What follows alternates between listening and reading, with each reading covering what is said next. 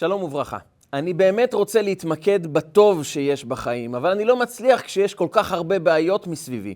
כאשר הקושי הוא עוצמתי, ובאים ואומרים לי, תתמקד בחצי הכוס המלאה, זה משפט שאני לא יודע איך ליישם אותו בחיי היומיום.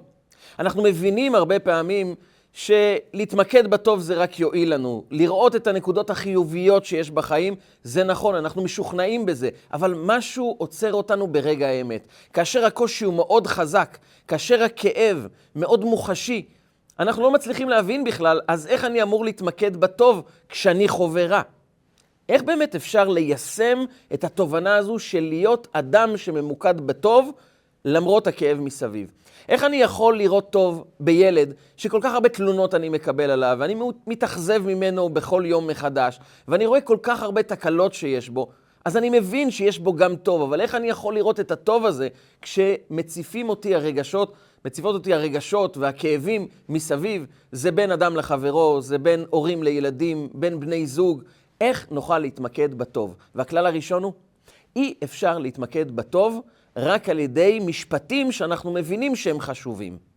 אנחנו תמיד ניישם תובנות רק אם הן בנויות על יסוד נפשי נכון. והשאלה העמוקה היא, מה היסוד בנפש? מה התהליך הפנימי שאני אמור לעבור כדי להיות אדם שבאמת מתמקד בטוב? לא רק בגלל שאני יודע שיש משפט חשוב כזה, אלא כי משהו בתוכי תמיד דוחף אותי להתמקד בטוב, לראות את הנקודה החיובית. איך בונים יסוד בנפש שהופך אותנו, אותנו לאנשים שמתמקדים בטוב. כדי שנוכל להביא את הבשורה הזאת לעוד אנשים, כדי שעוד אנשים ייהנו מהתובנה הזו ובאמת יוכלו להפיץ אור וטוב סביבם, אני מבקש מכם, בואו שתפו את הסרטון הזה, הרשמו כמנויים, תלחצו לייק, תכתבו תגובה. הדברים האלה מקדמים את הסרטון, מקדמים את השיעור, מבינים את, מביאים את התובנות האלו לעוד אנשים. בואו יחד נביא אור לעוד אנשים, ובואו נתמקד בעיקר. בואו נלך ליסוד בנפש שאותו אנחנו מוצאים בפרשת השבוע. השבוע הזה אנחנו פותחים חומש חדש. חומש במדבר, פרשת במדבר, וכאן מגיעה מצווה ייחודית, לספור את עם ישראל. הקדוש ברוך הוא במפתיע, למרות שהוא יודע כמה אנשים יש בעם ישראל, הוא מבקש ממשה ואהרון, צרפו אליכם 12, 12 נציגים מכל השבטים, ויחד תלכו לספור את עם ישראל, למשפחותם לבית אבותם. תעברו משפחה-משפחה, ואגב, הספירה של עם ישראל היא לפי משפחות. אנחנו צריכים לדעת כמה יש בכל משפחה, ולפי זה אנחנו יודעים כמה יש בכל שבט, ואז אנחנו סופרים את המכלול של כל האנשים שיש בעם ישראל. אבל זה מתחיל מהמשפחה. מדוע? כי הקדוש ברוך הוא אומר, אתם לא סופרים אנשים, אתם סופרים משפחות. העוצמה של עם ישראל זו עוצמה של משפחה.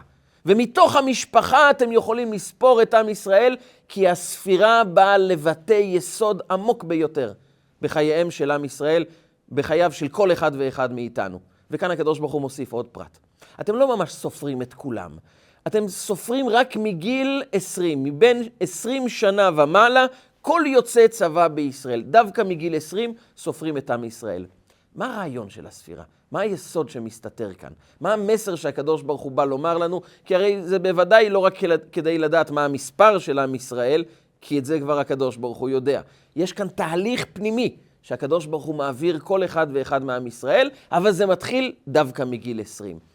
הרעיון של הספירה בעצם יקרב אותנו ליסוד בנפש שאנחנו צריכים לבצע לממש, לעבור תהליך של בנייה של יסוד עמוק בתוך הנפש, שהוא יאפשר לנו לראות את הטוב בכל אחד, להבין מהי הספירה האישית שאנחנו אמורים לבצע בכל יום ויום מחדש. באנו בסובבים אותנו, והביטוי לזה הוא דווקא מתחיל מספירתם של עם ישראל מבין 20 שנה ומעלה.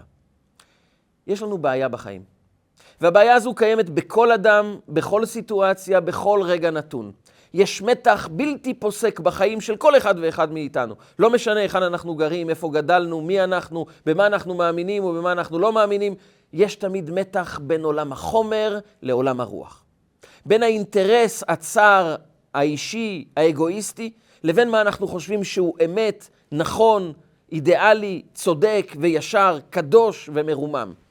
והמתח הזה נמצא כל הזמן בתוכנו. לעתים אנחנו נמשכים לצד של הנפש הבעמית שמושכת אותנו למטה, ולעיתים אנחנו חשים מרוממים עם הנפש האלוקית שמגביהה אותנו לאמת, לצדק, ליושר, לקדושה, לתורה, למצוות, ואנחנו שואלים את עצמנו איך פותרים את המתח הזה.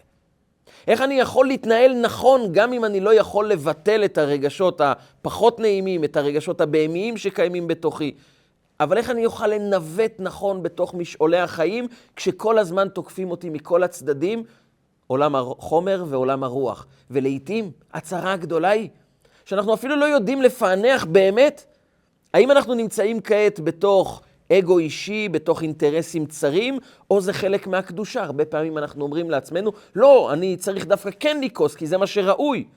האם אני כועס בגלל רגשות בהמיים אישיים, או שבאמת זה מה שנחוץ? איך אני יודע להבדיל בין עולם הרגשות, מתי נכון להתנהג בצורה אחת, מתי נכון להתנהג בצורה שונה?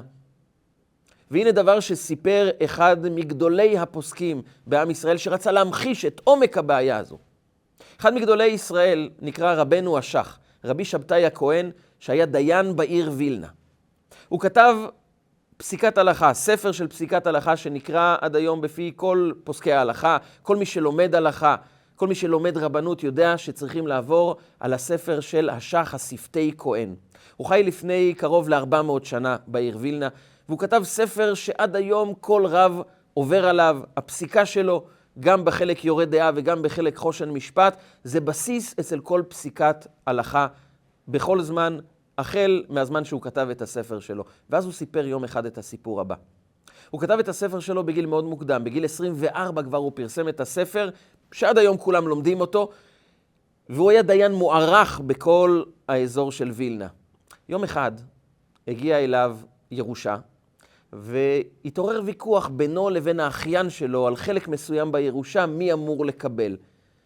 על פי ההלכה, מי אמור לקבל את אותו חלק בירושה. והם התווכחו ביניהם, כמובן בכבוד, אבל הם לא הגיעו להכרעה, ואז רבנו השח ביקש מהאחיין שלו, בוא ניגש לבית הדין, והם יפסקו את ההלכה. מה שהם יפסקו מקובל עליי. אבל האחיין צחק במרירות ואמר לו, רבנו, דוד יקר, פה כולם מכירים אותך. רק אתה תיגש לבית הדין, מה שאתה תאמר כולם יפסקו כמוך. מי יעז ללכת נגדך? אתה כבר גאון מוכר באזור שלנו. מי יעז לחלוק עליך? אני בטוח יפסיד. אומר לו, אז מה אתה רוצה שנעשה? הציע אחיין את הרעיון הבא. הוא אומר לו, אנחנו ניגש לעיירה רחוקה, למקום שעדיין לא מכירים אותך. ושם אנחנו נציע כל אחד את הטענות שלו, ומה שיפסקו מקובל עליי. אמר רבנו השח, אתה צודק. בוא ניגש לעיירה רחוקה, תבחר עיירה. הם בחרו עיירה, הלכו במשך מספר ימים עד שהם הגיעו לעיירה הזו. הם סיימו את הנסיעה ודפקו על דלתו של הדיין של אותה העיר, הוא כמובן לא הכיר אף אחד מהם, והוא אמר להם, בסדר, בואו נקבל אתכם לדין תורה. הוא שמע את הסיפור, והוא שמע את רבי שבתאי הכהן, רבנו השח, שמציע את כל הטענות, ומיד הוא הביא עשרות סוגיות מהתלמוד, והביא תובנות מרבותינו הראשונים, הציג את הסוגיה בכללות שהדיין נפעם לראות תלמיד חכם כל כך גדול, והאחיין רואה את הדיון ביניהם וכבר מבין שכנראה הוא הפסיד. והדיין אחר כך פונה לאחיין ואומר לו, מה הטענות שלך? האחיין כבר היה על סף ייאוש ואמר, לי אין טענות, זה הסיטואציה, זה מה שאני חושב שמגיע לי דווקא, אבל מה שתפסוק מקובל עליי. הדיין ביקש כמה שעות כדי לכתוב את פסק הדין, ואחרי כמה שעות הוא יוצא ואומר לשח, אתה חייב. הירושה צריכה לעבור דווקא לאחיין. הוא הצודק כאן. שח התפלא ואמר לו, אבל איך אתה מתמודד מול כל הסוגיות וכל התובנות מהש"ס, מעולם התלמוד, מרבותינו הראשונים, מהשולחן ערוך? הבאתי לך כל כך הרבה מובאות, כל כך הרבה הוכחות, איך אתה מתמודד מולם? חייך הדיין ואמר לו, אני אגיד לך באמת, כשאתה הצגת את הטענות שלך, כמעט השתכנעתי שאתה צודק. נכנסתי לחדר ואני חייב לומר לך משהו, יש ספר חדש שהתוודעתי אליו באחת הנסיעות שלי, ספר שכתב פוסק אה, חדש. ועיינתי בספר שלו, ומעניין שהוא מביא דווקא סיטואציה שמאוד דומה לסיטואציה שלכם, ושם הוא פוסק שהצדק עם האחיין שלך. זה ספר חדש, אולי שמעת עליו, קוראים לו השפתי כהן, השח, והוא שם פוסק לחובתך, האחיין שלך צודק. רבנו השח נדהם וזעק ואמר לו, אבל זה אני בעצמי השח. אני כתבתי את הספר הזה, תראה לי את הספר, איפה ראית שהדין הוא לטובת האחיין? הוא אמר לו, הנה, תסתכל, חושן משפט, סימן שט"ז, אם בוא תראה. והשח מסתכל ורואה שהוא בעצמו פסק לטובת האחיין.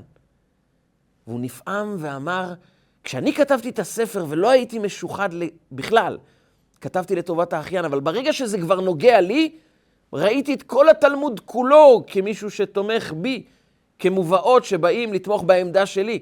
והוא סיפר את זה לתלמידים ואמר להם, תראו עד לאיזה רמה השוחד הפנימי יכול לבוא ולהטות אותנו. והוא אמר להם, כל הזמן אנחנו במאבק בין עולם החומר לבין עולם הרוח. כל הזמן אנחנו נמצאים במאבק בין האם זה האינטרס האישי, הצר שלי, האם זה רגשות בהמיים נמוכים, או שבאמת אני נמצא עם האמת. אני באמת הולך בדרך הצדק והיושר. והשאלה מתעצמת שבעתיים, איך אני יכול לנווט את חיי בדרך נכונה וצודקת, כשאני יודע שכל הזמן יש מערבולת של רגשות, טוב ורע כמו עץ הדעת. מה עושים? אנחנו נקרא השבת משנה ייחודית מאוד. זה הפרק שחותם את פרקי אבות, שאותו אנחנו לומדים החל מסיום חג הפסח עד חג השבועות הבא עלינו לטובה. והמשנה האחרונה של פרק שישי, הפרק האחרון שחותם את פרקי אבות, אחת המשניות אומרת את הדבר הבא.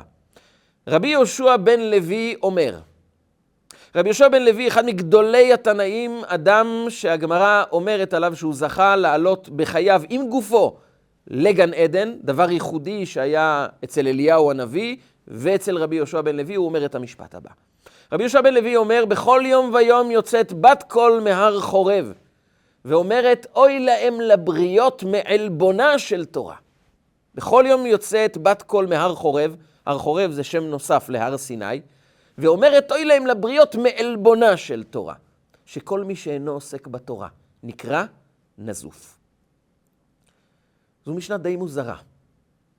למה דווקא רבי יהושע בן לוי אומר את המשנה הזו? למה לא קוראים להר סיני הר סיני, קוראים לו כאן הר חורב, ובעיקר, מה הפירוש של המילים כל מי שאינו עוסק בתורה נקרא נזוף? נזיפה זה לא דבר נעים, אבל זה לא כזה גרוע.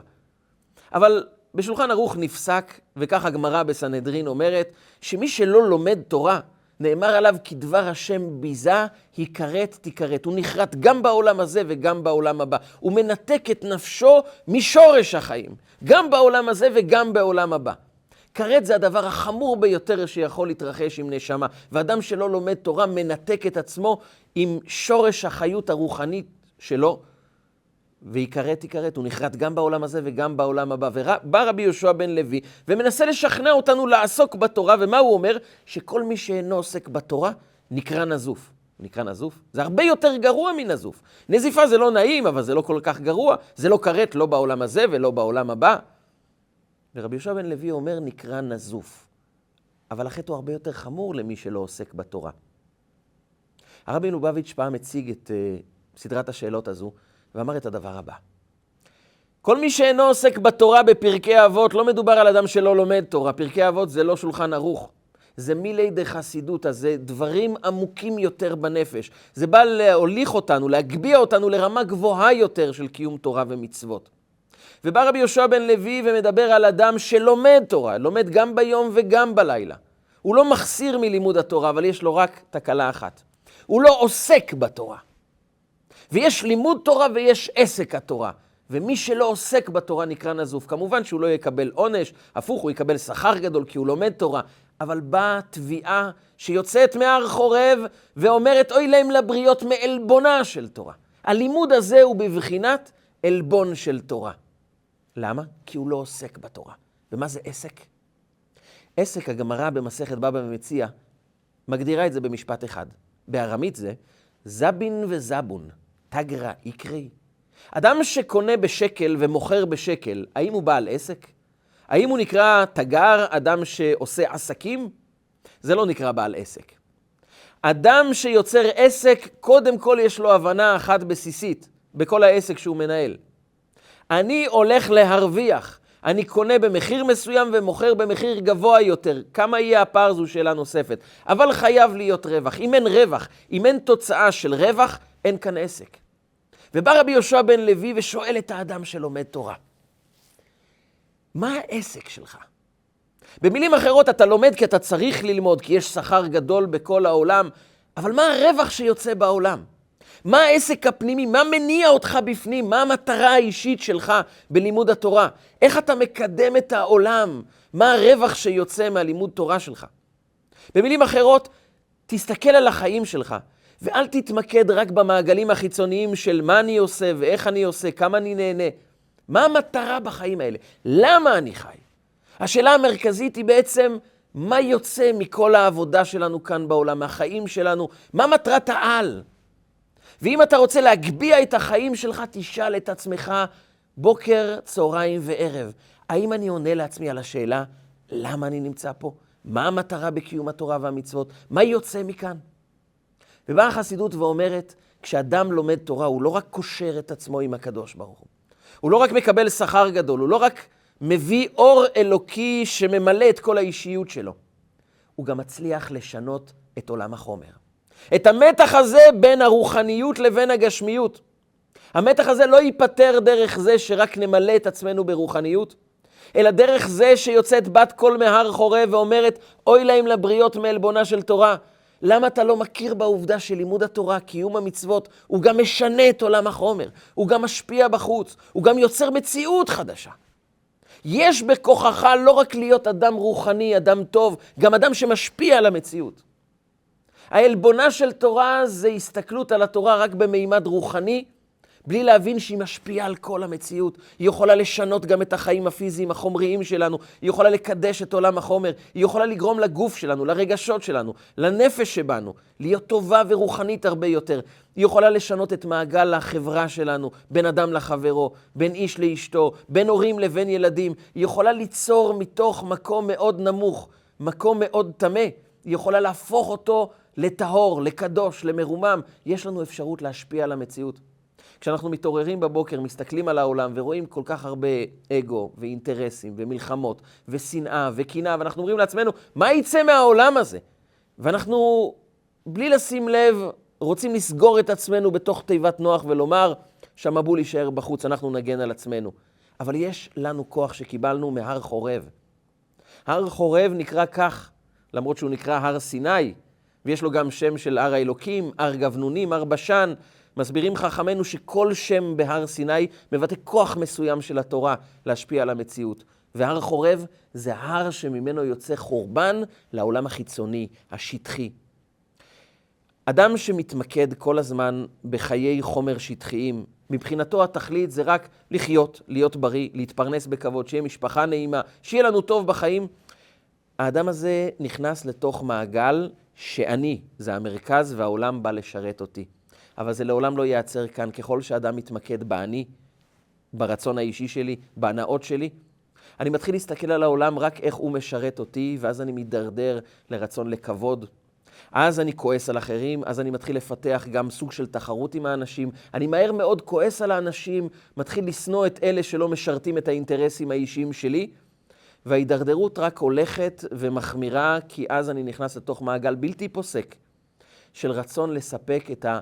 הרצון האישי שלי, את המטרות האישיות שלי, את הסיפוק צרכים האישי שלי, ואנשים הופכים להיות אנשים שרק באים לשרת את המטרות שלי. אז אני לא יודע לפתח קשר אמיתי עם האנשים, כי אנשים הם רק באים לעזור לי, אבל אני לא מצליח לראות אותם. ובטח שאם הם מתנהגים לא טוב, אני מלא בכעס ושנאה, ואני רק רוצה שהם יצאו לי מהחיים. אז אני גם מתייאש מהר מאוד מהאנשים, כי אני לא רואה איך זה עוזר לי. והיציאה מתוך מעגל ההתרכזות בעצמי, שנובעת מתוך התרכזות יתרה בעולם החומר, באה התורה ומלמדת אותנו, אנחנו חייבים לשנות יסוד. עולם החומר הוא אמצעי ולא מטרה. הוא בא להביא את העולם לגובה רוחני שבו ניכר בעולם החומר שהוא משרת את המטרה האלוקית. הוא יכול להפוך להיות עולם של צדק, של יושר, של קדושה, של טהרה. כל התפקיד שלנו הוא לא רק להיות אנשים רוחניים, אלא מבין עשרים שנה ומעלה כל יוצא צבא בישראל, התפקיד של עם ישראל החל מגיל עשרים, אומרת המשנה, בין עשרים לרדוף, בין חמש למקרא. אחר כך זה משנה, זה מצוות, זה תלמוד. כאן אדם גודל וצומח רוחנית, אומרת המשנה בפרקי אבות, בפרק ה' משנה כ"ב. בין עשרים לרדוף. בגיל עשרים אתה יכול כבר לשנות את המציאות. אתה יכול לפעול על עולם החומר. אתה יכול לגרום גם למציאות החומרית כאשר אתה עובד לפרנסתך, כאשר אתה אוכל, כאשר אתה ישן. כל מציאות החומר, היא בעצמה יש לה תוכן פנימי, שאותו אנחנו חייבים להפנים, שתפקידנו לגלות את התוכן הפנימי שיש בתוך עולם החומר, לקרב אותו אל הייעוד שלו. אנחנו בעצם חייבים להיות, להפוך להיות אנשים שמסתכלים על העולם ומבינים, יש לנו אחריות. אנחנו כמו חיילים בצבא שיש להם מטרה, יש להם תפקיד לכבוש עוד מקום ולהפוך אותו להיות תחת השלטון שלנו. וזה התפקיד הרוחני גם שיש לנו. לכבוש כמה שיותר חלקים מעולם החומר ולומר, עולם החומר הזה נכבש, הוא משרת מטרה רוחנית. הוא לא רק חיצוני, אין בו רק מה ואיך, אין בו רק את הקיום החיצוני. יש בו גם קיום רוחני פנימי של איזה מטרה הוא בא לשרת. איך אני מגביה את כל חיי החומר שלי, שלי למטרה רוחנית גבוהה יותר. האדם הזה, הוא נקרא עוסק בתורה. הוא מבין שיש כאן עסק, יש כאן רווח. האדם שמבין שיש כאן תכלית בתוך החיים, הוא מבין מבין עשרים שנה ומעלה כל יוצא צבא בישראל, בא הקדוש ברוך הוא ואומר, אני רוצה לספור אתכם. ספירה בהלכה זה מבטא חשיבות. כאשר אני סופר דבר מסוים, זה אומר שאני מחשיב אותו. יש ירקות שאנחנו לא סופרים אותם, אנחנו מכניסים אותם לשקית וקונים אותם לפי קילו. כמה יש פה? לא מעניין אותנו המספר. כי לא כל אחד הוא ייחודי בפני עצמו. דברים יקרים, אנחנו מסתכלים על כל יחידה ואומרים, אתה ספור, אתה חשוב, אתה מהותי כאן בעולם הזה. ולכן יש לך ספירה מיוחדת, וההלכה אומרת, כאשר דבר שהוא במניין, אני סופר אותו בפני עצמו, הוא כל כך חשוב, שגם אם הוא נופל בתוך סיר גדול, עם המון מרק שם, במקרה והוא ספור, הוא לא יתבטל בתוך המרק. הכלל שכל דבר בטל בשישים לא חל עליו. הוא חל רק על דברים פשוטים. אז הטעם שלהם מתבטל. דבר חשוב לא מתבטל. דבר שבמניין לא בטל. בא הקדוש ברוך הוא ואומר לנו, הקמתי את המשכן, אני רוצה לספור אתכם. אני רוצה לומר לכם, התפקיד שלכם הוא לא רק לחיות במשכן, אלא לקחת את האור של המשכן ולהאיר איתו את העולם. וזה יכול להיות רק אם תזכרו שאתם ספורים, אתם חשובים.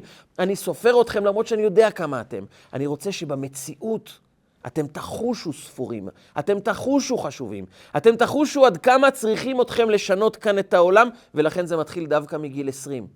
כי בגיל 20, אומרת המשנה, בין 20 לרדוף. זה הזמן שהוא יכול להשפיע על המציאות.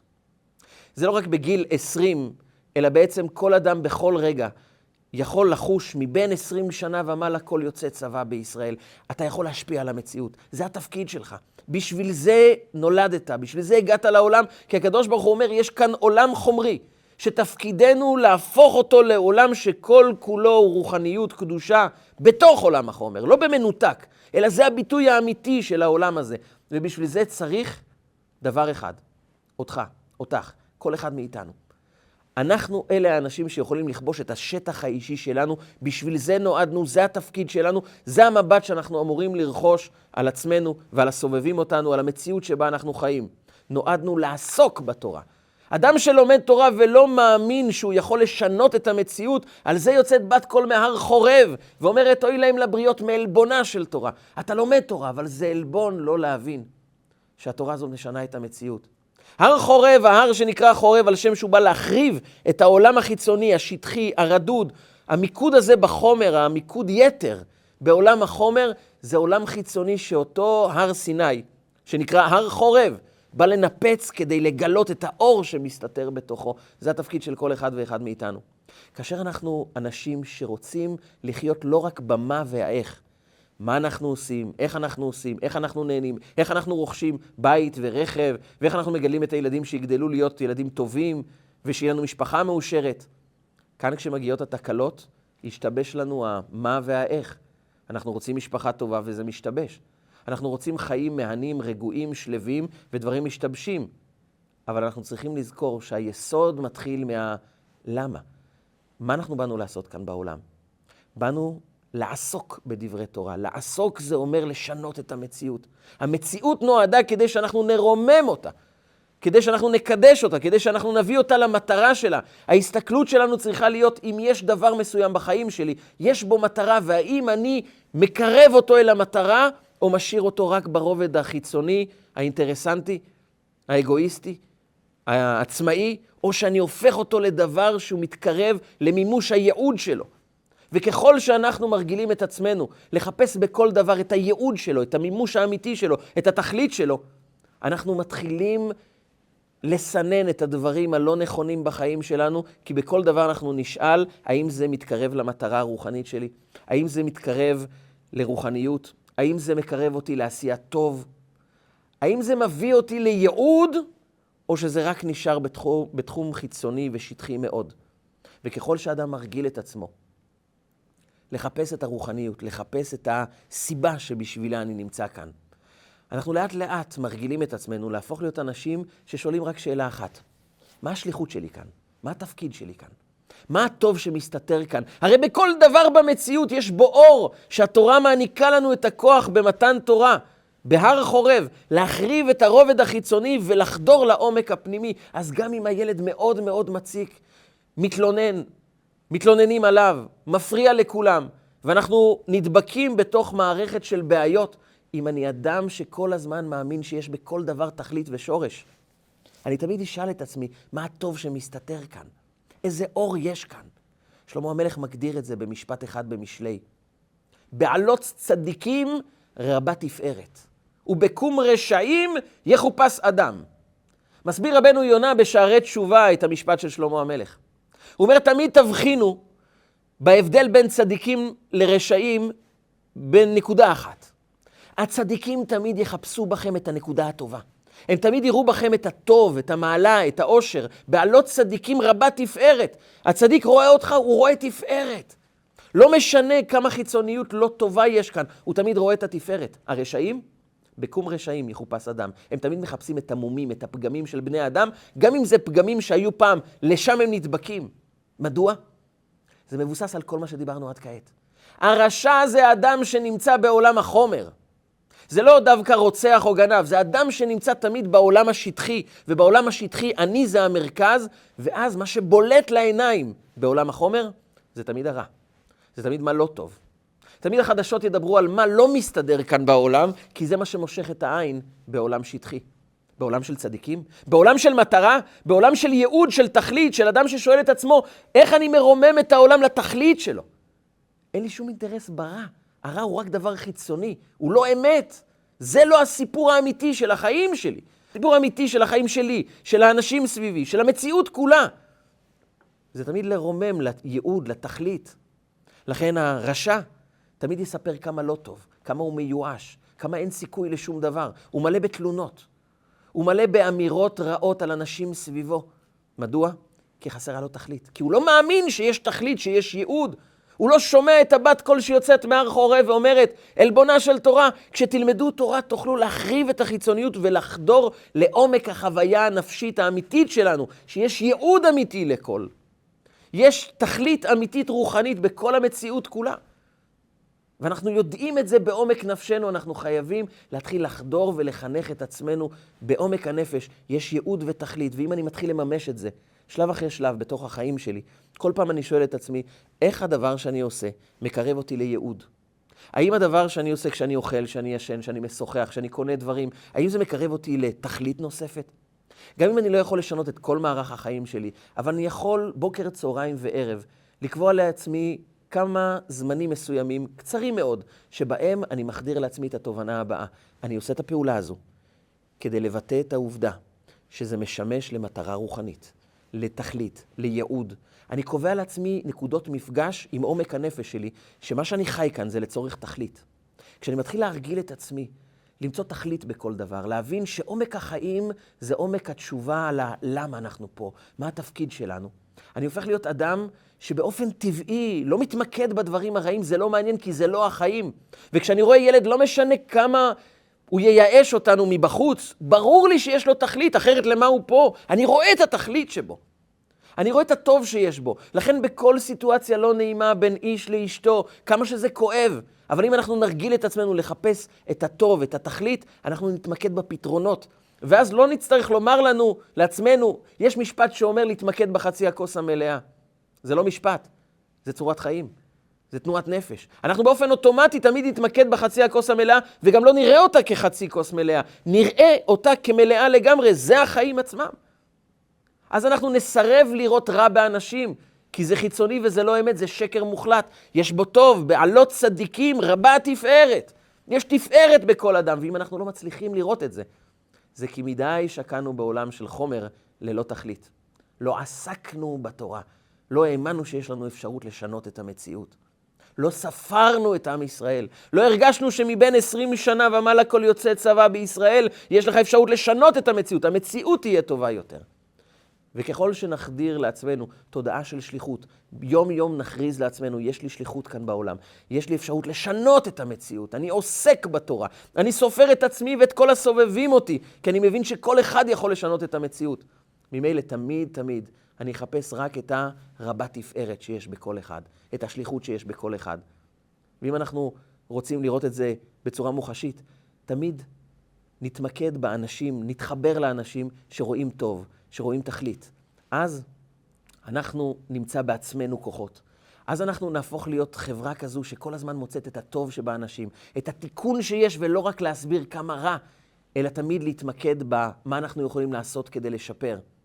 אנחנו תמיד נצטרך להתרחק מאנשים שמחפשים את הייאוש, את הכאב, את כמה לא טוב. את כמה אין תכלית לכל דבר והסוף לא נראה לעין, ואם הוא נראה לעין הוא נראה רק בצורה לא טובה. מאנשים כאלה כדאי להתרחק עד שנחוש מספיק חזקים כדי לשתף אותם גם בהבנה שבכל יום יוצאת בת קול מהר חורב ואומרת, יש לכם כוח לשנות את המציאות. המציאות ביסודה נועדה להגיע למקום טוב, היא רק צריכה אותנו. כאנשים שמחפשים את הטוב, שמחדירים בתוכנו יסוד בנפש. באנו למלא שליחות, באנו להביא טוב, באנו לשנות. באנו לקחת את הכוח, שהוא הכוח האמיתי של מתן תורה, שנותן לנו את האפשרות לספור את עצמנו, להבין שאנחנו חשובים למציאות, לספור כל האדם ולגרום למציאות להשתנות. היה יהודי אחד, שהחליט שהוא מתחתן עם אישה לא יהודייה. וזה שבר את הלב של ההורים שלו. אבל הוא הודיע להם בהחלטיות, אני מתחתן עם הגויה הזו, לא מעניין אותי, אנחנו כולנו שווים, הכל בסדר. וההורים שלו אמרו, אבל איך תעשה לנו כזה דבר? זה לא תהיה משפחה יהודית יותר, מה אתה עושה? ולקחו אותו לכל מיני רבנים, חלק מהרבנים אמרו לו, אתה יודע, זו שרשרת של עם ישראל, שרשרת של שלושת אלפים שנה, שאתה הולך לנפץ אותה. למה אתה עושה את זה לסבים שלך, לכל המשפחה שלך? האחרים אמרו לו, הילדים שלך לא יהיו יהודים. לא רק ניתקת שרשרת, הילדים שלך כבר השתייכו לעם אחר. והוא לא השתכנע מאף אחד. כמה שדיברו איתו ברגש, ברצון כנה ואמיתי לשנות את ההחלטה שלו, הוא אמר, החלטתי וזה הכל. ואז אחד משליחי חב"ד אמר לו, דבר אחרון, בוא איתי לרבי מלובביץ'. הוא הגיע לרבי מלובביץ', והוא הודיע לרבי, רבי, אני מתחתן עם גויה, זה הכל. הרבי הסתכל עליו ואמר לו, אני מקנא בך. היה בהלם מוחלט. הרבי מקנא בי? מה, מה פירוש הדבר שהרבי מקנא בי? הרבי חייך והסביר לו, אמר לו, אתה יודע, יש הרבה אנשים שאומרים שאני צדיק, תלמיד חכם, אבל לך יש ניסיון שאני לא קיבלתי. אתה יודע למה? כי לי אין את הכוחות לעמוד בניסיון שלך. לכן אני לא עומד בניסיון הזה. משמיים מאמינים שיש לך שליחות מאוד גדולה, ובשביל זה הם נתנו לך כוחות עצומים שלי אין. ולכן קיבלת כוחות לעמוד גם בניסיון הזה, ואני מקנא בך. איזה שליחות מיוחדת קיבלת לחיים? כמה כוחות צריכים להסתתר בתוכך כדי לעמוד בניסיון כזה? אני מקנא בך.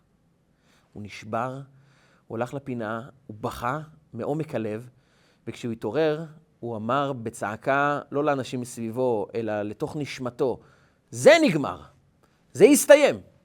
הוא הכריז שזה נגמר הקשר שלו עם אותה גויה, והוא החליט שהוא הולך לממש את השליחות שלו. והלך והתחתן עם יהודייה בארץ ישראל, ושאלו אותו, מה היה שונה כאן?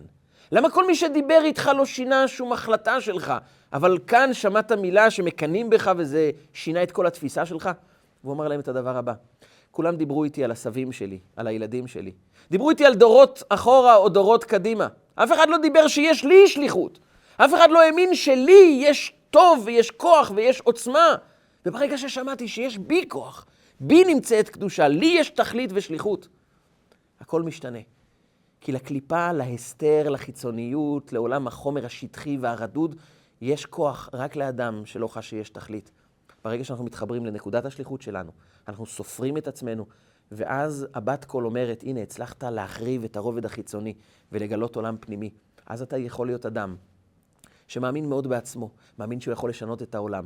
אז אתה אדם גם שרואה טוב בילד, לא משנה מה הסיטואציה, אתה תראה בו את השליחות. ואז נהפוך להיות אנשים שמוצאים טוב בכל אחד.